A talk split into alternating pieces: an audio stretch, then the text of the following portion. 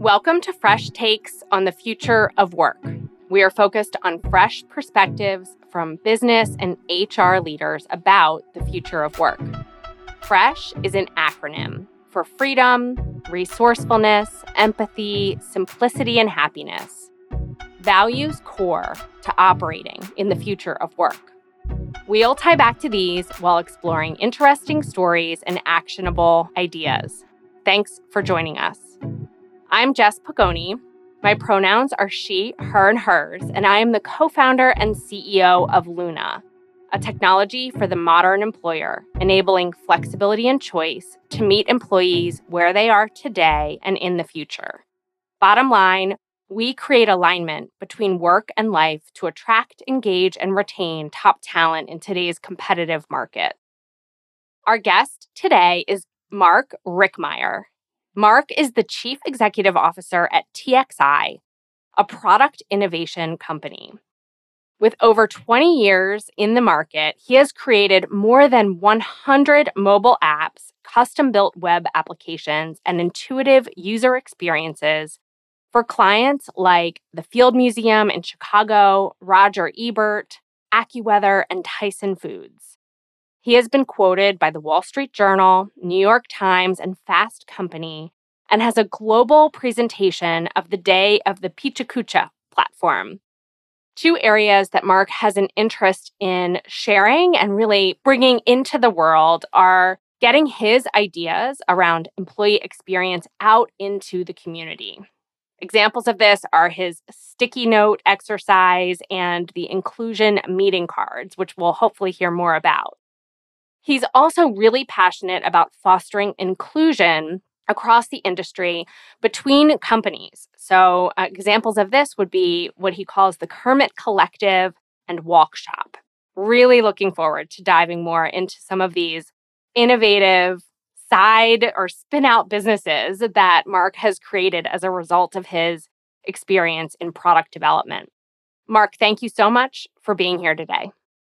Thanks so much. I cannot wait to dig into this stuff. Awesome.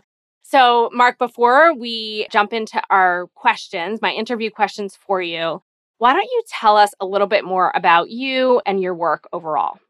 Sure. So, I'm the CEO of TXI, which is a product innovation company. That's a fancy way of saying we help our clients think through ideas that will be valuable for their business to unlock some new opportunities, and then have the design and engineering teams bring those ideas to life so they don't just end up in a deck somewhere. so I think that's partially helped them to build the right thing, finding new opportunities, finding new ways of engaging, and creating really good experiences for their customers. And then moving beyond that to help them build the thing right, a stable platform that will scale with their business and grow over time. Because of the work that we do, that is, I think, very experimental, very innovative, we typically focus very heavily on the employee experience to bring those same kind of innovative and experimental practices to our own company to be able to attract and retain the best talent we can. Um, so a lot of the focus we have is perfect for this podcast as we think about what is the future of work and how do you really provide an engaging employee experience. I'm a big believer that you can really improve your CX or your customer experience by focusing on your EX or employee experience. I love it. I talk a lot about people first companies, and it sounds like TXI is very much a people first organization, and that EX being really at the core of what drives your success. Uh, we talk about the acronym stands for the technology, experience, and innovation, the three things we think about a lot.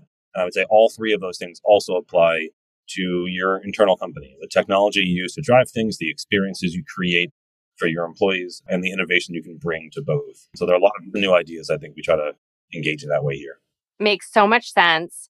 So tell us a little bit more. Okay, we've got the sticky note game, we've got the inclusion meeting card game.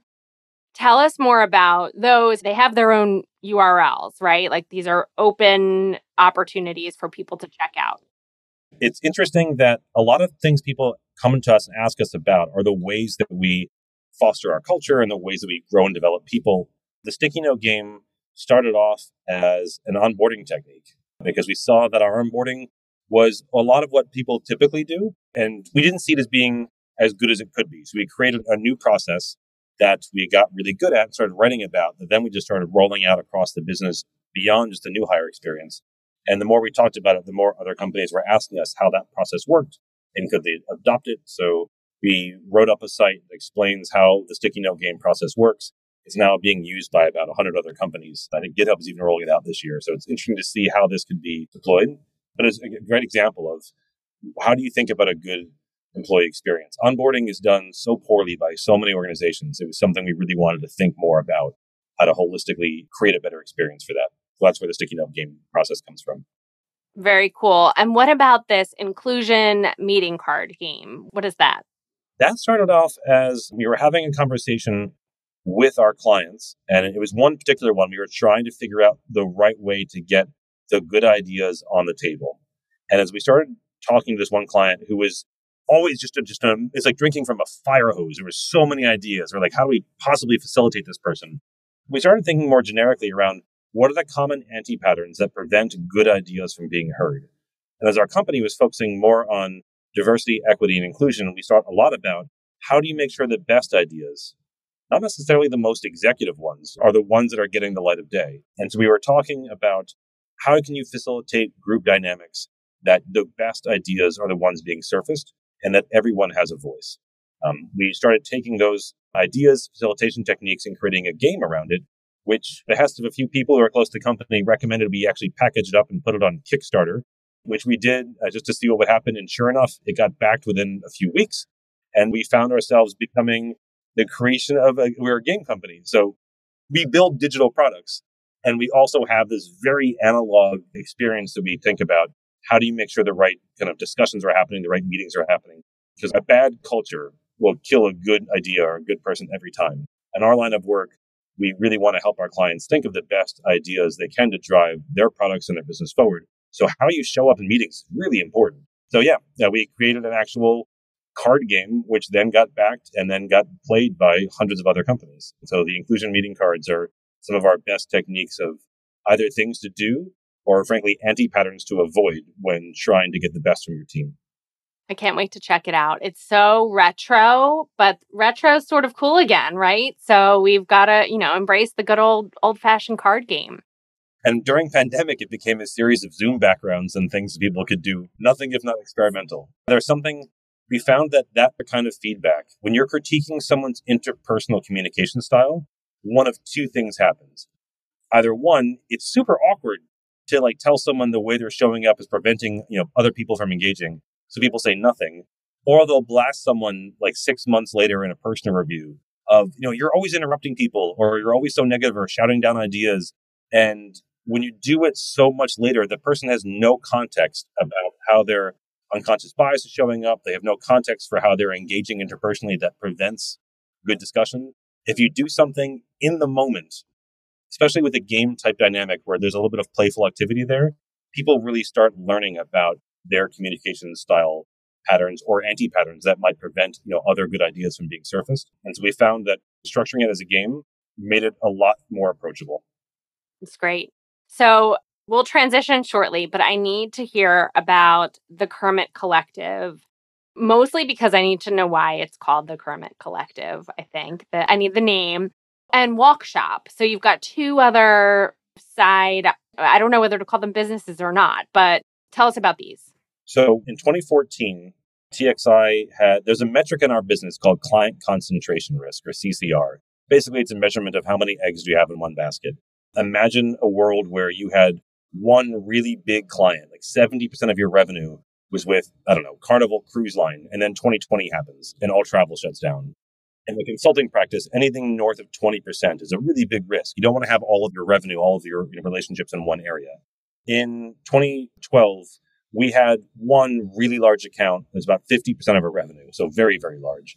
And it was not a great relationship. And we were thinking about how we could be this company with strong values around work-life balance and employee development and you know learning new skills. But we had this one really difficult toxic account where you could never roll off and you always had to work nights and weekends and you had to use outdated technology that we could never invest in. It didn't work. And we had to find a way to either evolve that or walk away from that account we ended up deciding it was best that we just we needed to walk away and get a fresh start. And when we did that, we had a commitment to our culture to not let anyone go, but rebuild half of the business. What we realized is that we had no idea how to do that when you was that much of a gap in our revenue. And so we really started reaching out to other companies that we could benefit from and say, how do you organize and how do you operate? Could we share ideas with each other? The Kermit Collective started from that place of us teaching other companies what we were really good at, as well as getting insights from virtual, like literally direct competitors around how they operate, how we could teach them and how they could teach us. This is something that it's like the exact opposite of Vistage, where you have a peer group of specifically non competitors. We wanted straight competitors, people who knew exactly what we talk about around design, development, utilization, consulting.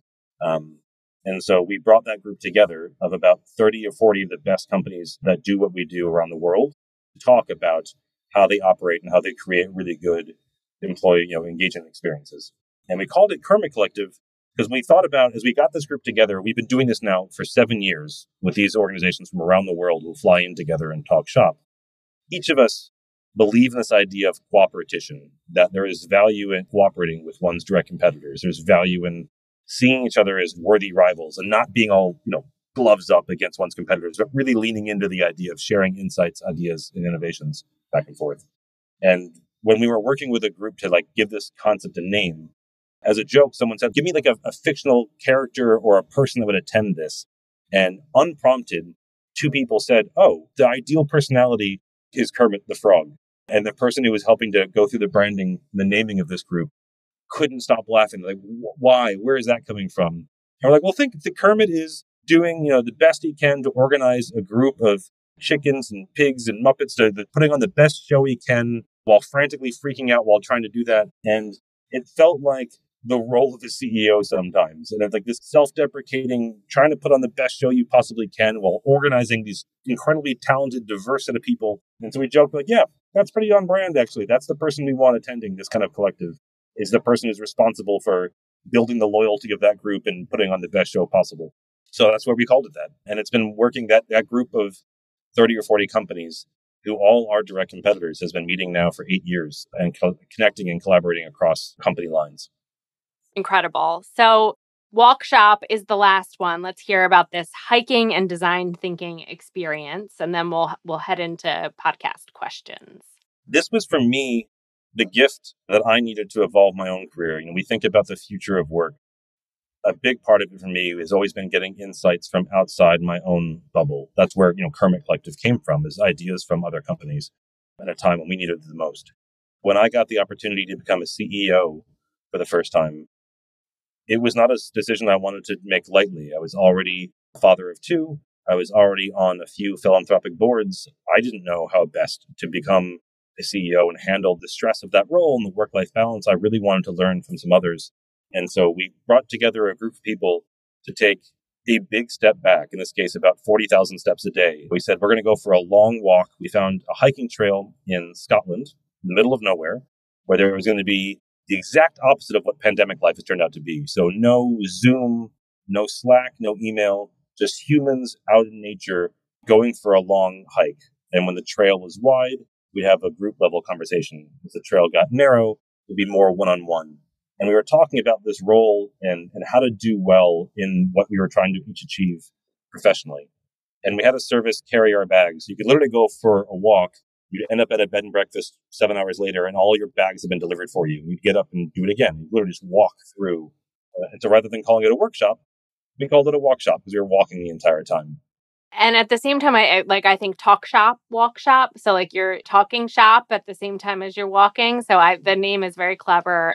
The level of dialogue. I mean, that first day you're all unpacking things about each other, but by the second day, when you're out and you're really digging into topics, you really get to know each other rather well. People have gone into business together after going through workshops. People have founded new relationships and you know good connections in the industry between executives. It's just a gift of time when I was not a father of two. I was not dad in that moment. I was not CEO in that moment. I was just on my own, being challenged by some of the brightest people I've ever met to think about my career, my next steps, what I wanted to tackle. And it's become so popular. We, you know, we started doing it initially in Scotland and then in Germany and then Italy. And every time it came back, people would post their experience about being on foot for five days. And it's just such a unique analog experience for most of us who are in front of Twitter and Slack all day that every year just kind of kept building. And so I am the genius that started a travel business in 2020. That worked brilliantly. Um, but I think hopefully now, when things are starting to hopefully calm down, people will have really recognized the value of connecting with humans in nature away from Zoom with just dedicated time to think with really other dedicated leaders. So I'm hoping it'll it'll come back. Awesome. So, Mark, let's transition to uh, the questions at hand. I feel like you're going to have some incredible responses for us. So, are you ready to dive in? Yeah, let's do it. Okay.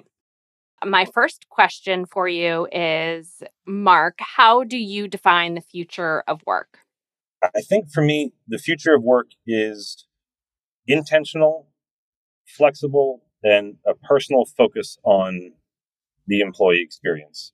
And I know this could be a debate. I know people say customer centric, customer first, maybe owner centric, you know, profit first. I firmly believe that if you want to have the best customer experience possible, if you want to drive the highest profit and resilience possible, that you really need to over index on the employee experience.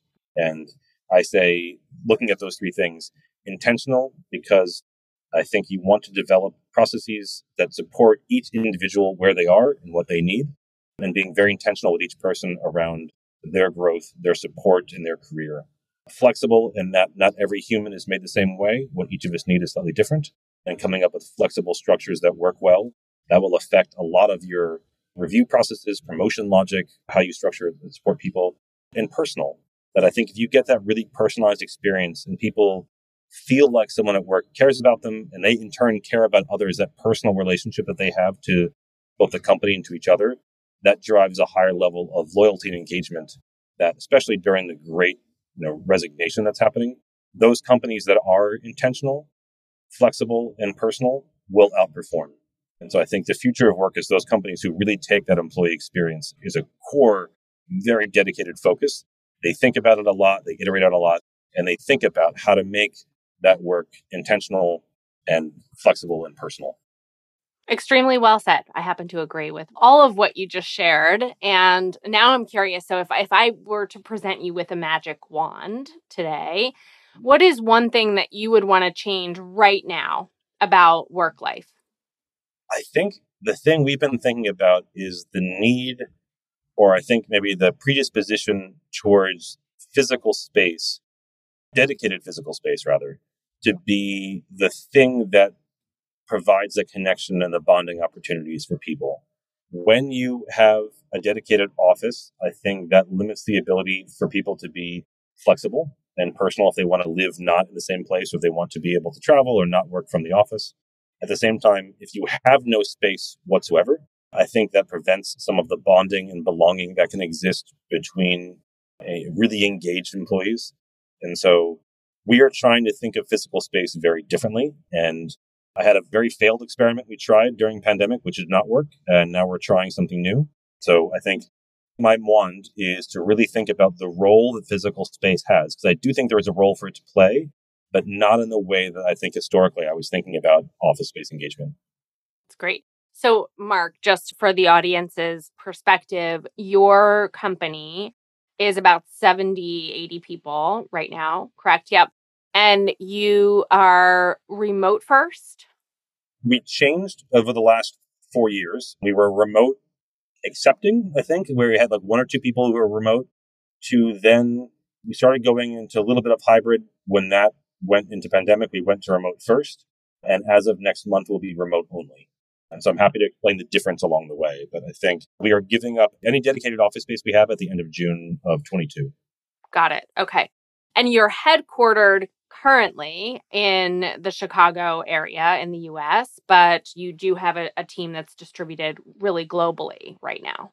Yeah. So we used to joke that we had the best smelling office in all of Chicago. We had a kitchen we had a, a private chef. We had you know, all the ovens and ductwork of a commercial grade kitchen. We cook every day. The whole office smelled great. Clients would just spontaneously show up at 11:30. I wonder why to see what's going on that day. So it really was a phenomenal, but very hyper optimized for the Chicago experience. And as we started hiring more outside of Chicago, people started working from home. People started being more remote. That started showing its age, and it really started becoming this incredible Chicago experience that really didn't translate. So everyone else mm-hmm. who's not Chicago had this like secondary experience. During pandemic, we initially tried to recreate that. So our chef, we created like a food truck. We deliver food to everybody. We really trying to hold on to aspects of that. And we thought about just the equity part of, you know, you can't deliver food if you're a Chicago based company to our new colleagues in Scotland, in Canada, in Texas, in Colorado. Like it, it started showing its age. So the experiment that we tried, which failed, was to think about ways we could provide space for all those people we hired. So the people in Calgary, Nashville, Edinburgh, Denver, New York, we set up a, a, a one year experiment with WeWork, figuring all of those places have WeWorks. Chicago does one as well. So we wound down the dedicated space we had and spun up an experiment with dedicated office spaces through WeWork, figuring all these places have an office to go to. You can use it if you'd like. And just never saw the engagement, never saw that return to the office as a regular, as like a permanent thing. Even though they were in each other's, you know, neighborhoods and things, we found that space started becoming required for a very specific purpose, but not the general. So meeting space, yes. Facilitation space, yes. But dedicated office space just wasn't a thing that people needed anymore. And so we're giving up that one year experiment ends in June. And rather than renewing with that, what we're going to do is create a different kind of structure where rather than paying rent every month for this dedicated space in these different cities, we're going to have budget for space as and where we need it. In some cases, that'll be for what we call a co-working week. We'll fly everyone in and have like a spin up space for a week. There will be a retreat that we do where we bring everyone together in the company to not work, but just to spend time together. And then I appreciate you had fresh as an acronym. We're thinking about this idea of a home office day where home is an acronym for hang out and meet experiment. We might spin up something just for a day, use that space for the day, and then spin it back down again. So no dedicated space, but we'll kind of rent space in a city either near a client or near a team for a very particular purpose, for a very particular use of time, and then spin it back down again. And for the vast majority of the day to day experience, be fully remote. It is refreshing to hear how you have tested and learned and likely will continue to test and learn because that is what gets us to better solutions and outcomes and you know one of the things that i think is a reality in this future of work that we are in experiencing and will continue to experience is that the needs are going to continue to shift and evolve as technologies change as people change so it's great to hear about your test and learn mentality in general and, and arriving at something that's going to work for this next phase for you. I think that's the way you have to do it is to really lean in and experiment.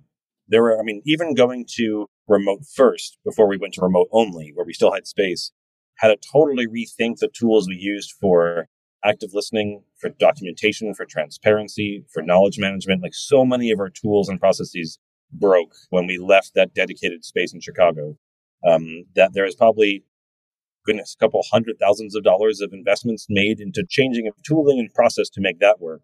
And now that we think about going from remote first to remote only and losing a dedicated space entirely, there's again new ways of adapting and evolving the ways we engage. I think you really have to be trying to be experimental and innovate around how that works because it's different, you know, than maybe what we had five years ago. Yeah. So as far as fresh takes go. So, freedom, resourcefulness, empathy, simplicity, and happiness. Which area do you see as really the most pressing right now as we think about the future of work and the evolving employer employee dynamic? I think, you know, how you can interpret each of those words differently. I see freedom as being there's an element of autonomy that you have, whether that's where you work, when you work, or the kinds of things you're doing that will allow you to grow and be promoted. And so I think for that one, I think I would say freedom is to me the most interesting moment in this moment in time. I mean, there's the obvious of I want to work from wherever. There's that element of freedom. But I look at this as how, as an employer, do you provide opportunities for people to grow in their organization? And how do you provide flexibility so there are different ways to recognize value within the company? Typically, especially for development companies, you would look at or you know, technology companies, you might say whoever writes the best code are the ones who then get promoted the, the fastest to go from senior to lead to principal engineer. As we've been thinking about this, there are so many other things that we think are required for good culture and good teams that historically are not compensated for, not recognized, not considered valuable. How you mentor, how you grow people. There's always that person that's like the glue that brings a team together, that helps with conflict resolution, that does a lot of the emotional labor. And when those things are not recognized, they tend to fall towards typically people who have a lot less historical privileges. And when they're not compensated for, you're asking people to do all this emotional work without making it part of their own job responsibility or path towards promotion. And so for us, when I think about autonomy in one's career and the freedom to explore different aspects of their progression, if you can find a way to recognize those kinds of things and say, yes, you can be an incredibly solid technologist, or you can also become a good manager or a good mentor, or you can get involved in helping your team through experimentation, conflict resolution, workshop facilitation. There's other ways we see you providing value. If you can give people that freedom to explore different aspects of their own career, then there'll be a lot more autonomy they have in their own growth. And if they are all valuable in terms of ability to get compensated, ability to be promoted, now they've got the freedom to choose where they want to take their career. So freedom for me is the obvious option of where I want to work and the hours I want to work. I feel like those are table stakes in this day and age, but also giving them more autonomy around growth and then met with the support and the structure to facilitate that growth. That's when you really get the right level of freedom and autonomy that they need to drive real engagement. Incredibly well said. And I think you're right that it's all of it. It absolutely is that freedom to be your best. And what is your best? And how are you going to get there? And and I love that you're bringing recognition into that too because sometimes that piece can get forgotten, but I think it is incredibly important to recognize different types of work add different types of value to organizations and therefore you have to, as an organization, be clear on what those value drivers are and where those different strengths play best because you might have the best technologist, but that doesn't mean they're going to be the best lead or principal or executive within the firm. Yeah, I think a lot of people will think, you know, who is driving revenue or who is writing code? And all of those are obviously very important, but you think about the teams that are the best, the ones that are the most resilient, the cultures that are the strongest. There's a lot more than that that's at play. And I think a big change we've made in the last two years is to be much more equitable in our promotion process by writing all those things down and recognizing the other ways people can contribute and then giving people that flexible model to say, actually, I really want to become you know, a better manager. I really want to get better at facilitation, or I want to run some of our internal discussions around diversity, equity, inclusion, all of which carry value the same way that driving revenue or driving technology trends bring value. I think having that freedom to explore that aspect of your own career growth is probably the most important thing you can do to improve employee engagement more than flexibility in where you work or the hours you work. I think that personal autonomy over your career direction is incredibly important. So, good segue into the next question around leaders. So, how can managers help employees, help team members navigate in in whatever the new normal looks like for them, but like what what advice would you have for people that are leading right now? When we did a lot of our work in our diversity, equity, inclusion, we thought a lot about this as far as it relates to equity. And I think the one phrase that really governed our thought process more than any other was take things that are very implicit and make them explicit, ridiculously so if you can. And so if you think about why is one person considered a senior developer and one person considered a lead? Why is one person a principal? Like what what is it that they do that allows them to be promoted? I think without being super explicit about that, there are some people that are much more comfortable because they come from a place of privilege to say, like, hey, I think I'm ready for the promotion now, or I want a raise now. And if you can be very explicit around these are the models and the opportunities for growth, these are the observable behaviors we're looking for, and this is what growth looks like. If you can provide that as a, as a it's difficult to do, but write it down in a way that is clear, but also provides autonomy around choice of where you want to spend and how you want to grow. That's the magic sauce, I think. But as a manager, that's what you're looking for is something that everyone has the same understanding of what growth means and the same opportunity to be able to achieve that. And then that flexible structure that allows them to kind of meet them where they are, what they're most excited about in their own personal career. For us, when we first wrote this down, it was with all of the right intentions, but man, did we get it wrong. I, we had to literally We had to throw it all out. But initially, the whole goal was to try to be very explicit. So we wrote down the things. And when we did it, it looked a lot like a ladder. So if you were a developer, you either had to become the, the head developer, the chief technology officer, or you had to become a salesperson and drive revenue. That's as you laddered up, those were the things that were left.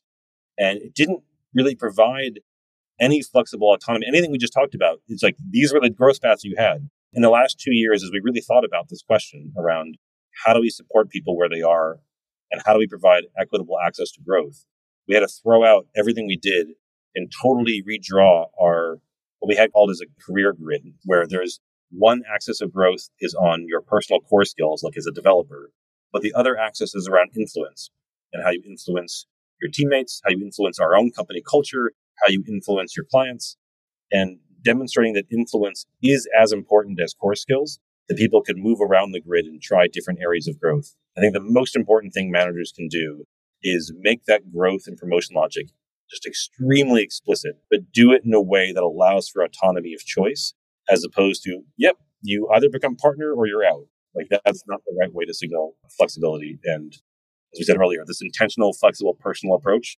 requires people to have autonomy. So interesting. So I'm curious after hearing your perspectives today about your answer to this final question, what is one company you admire for their fresh take? So I learned a lot from. I spent a decade there myself. Was a company called ThoughtWorks. They have shaped a lot in the industry around employee experiences, frequently recognized as destination employer in terms of how they do work and how they grow people, the culture of that company. But the thing I like about them is something I will try to, you know, build into my own company culture is when they have really good content, they publish it and allow others to understand. There's not a lot of, you know, secret sauce of this is ours and ours alone. So they have what's called a radar they publish that talks about where they see the trends in the technology space and tooling and platforms and approaches that they see are things that are evolving that aren't quite ready for real versus others that are like these have been tried and tested, people can adopt them, and others that you should deprecate and kind of get rid of. I love that ThoughtWorks does that and doesn't just sell it to their clients. They make it available to anybody. Say like this is our view on things. That same, I think, dedication towards experimentation, innovation in a public way is what for us drove the sticky note game to get published or the inclusion cards to get published. When we come up with an idea we think could benefit the industry, we give it openly to the industry. And I learned that from ThoughtWorks. Super cool. I'm going to have to check them out. Thanks for sharing about ThoughtWorks today. Mark, if people are interested in getting in touch with you, what's the best way to find you? I'm pretty active on LinkedIn talking about employee experience, you know, changes, innovations we're trying. Clearly there's our site, txidigital.com, learn a lot about the culture and tools and process of our company. And then for those eager few who are excited to do 40,000 steps a day, there is the idea of going on a walkshop that you can go to walkshop.io and learn more about what that process and approach looks like. Happy to talk about anything as it relates to future of work and changing nature of the employer employee agreement and what engagement experiences look like those are things I get very excited about. Wonderful. Mark, thank you so much for being on the show. We'll make sure that all that information gets dropped into the show notes as well. But really appreciate all your perspectives today. Thank you so much for having me. Thank you, everyone else, for listening in. And don't forget to stay fresh.